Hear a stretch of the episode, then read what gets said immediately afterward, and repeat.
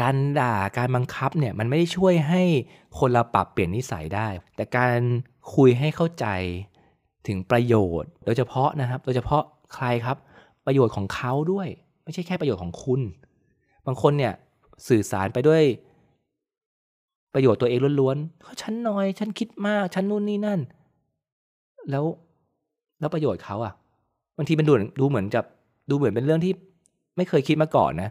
แต่ผมอยากจะฝากไว้กับทุกคนแล้วนี่คือ mindset สำคัญเวลาเราจะคุยกับแฟนนะครับ มันต้องมีเขาอยู่ในนั้นเสมอนะครับ การที่เขาให้เขาเปลี่ยนอะไร มันไม่ใช่ว่าทำเพื่อเราอย่างเดียวทำไมทำไมเราต้องเกิดมาเพื่อทำให้ใครคนหนึ่งอย่างเดียวล่ะครับ แล้วความสุขของตัวเองอยู่ไหนล่ะ ฉะนั้นถ้าหากว่าคบกับใครสักคนหนึ่งแล้วต้องปรับเปลี่ยนตัวเองเพื่อความสุขของอีกคนหนึ่งทุกๆอย่าง โดยที่ไม่มีคำว่าเขาหรือตัวเองไปเกี่ยวข้องอยู่ในนั้นเลย เขาจะทนได้ไม่นานหรอกครับ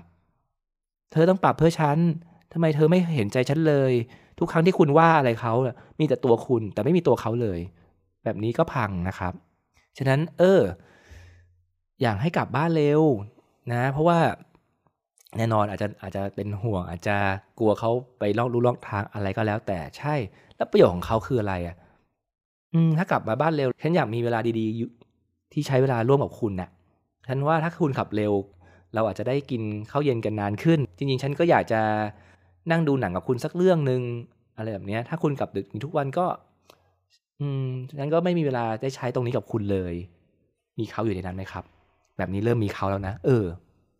เขาจะบอกว่าอืมจริงๆ ฉันไม่อยากดูหนังอะแต่ถ้ากลับบ้านเร็ว เราไปหาอะไรอร่อยอร่อยแถวบ้านกินกันไหมประมาณนี้นึกออกไหมเพราะมันมีเขาอยู่ในนั้นแหละ แต่ถ้าคุณมัวแต่บอกว่ากลับบ้านเร็วต้องตรงเวลา มันดูฉันหน่อยสิ ฉันอยู่คนเดียวฉันเหงานะ มีแต่ตัวเอง